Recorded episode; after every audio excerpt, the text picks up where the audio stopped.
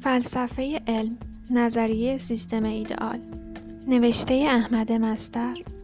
Philosophy of Science Theory of Ideal System written by احمد مستر.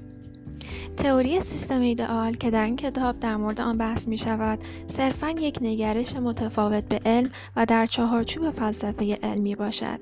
این نظریه به صورت مستقل برای خوانندگانی عرضه شده است که با کلیات فلسفه علم آشنایی دارند. در این کتاب موضوعاتی همچون علیت، استقرا، مشاهده، نظریه های تحلیلی و تجربی، ریاضی، احتمالات و غیره در چهارچوب نظریه سیستم ایدئال مورد بحث و بررسی قرار می گیرند.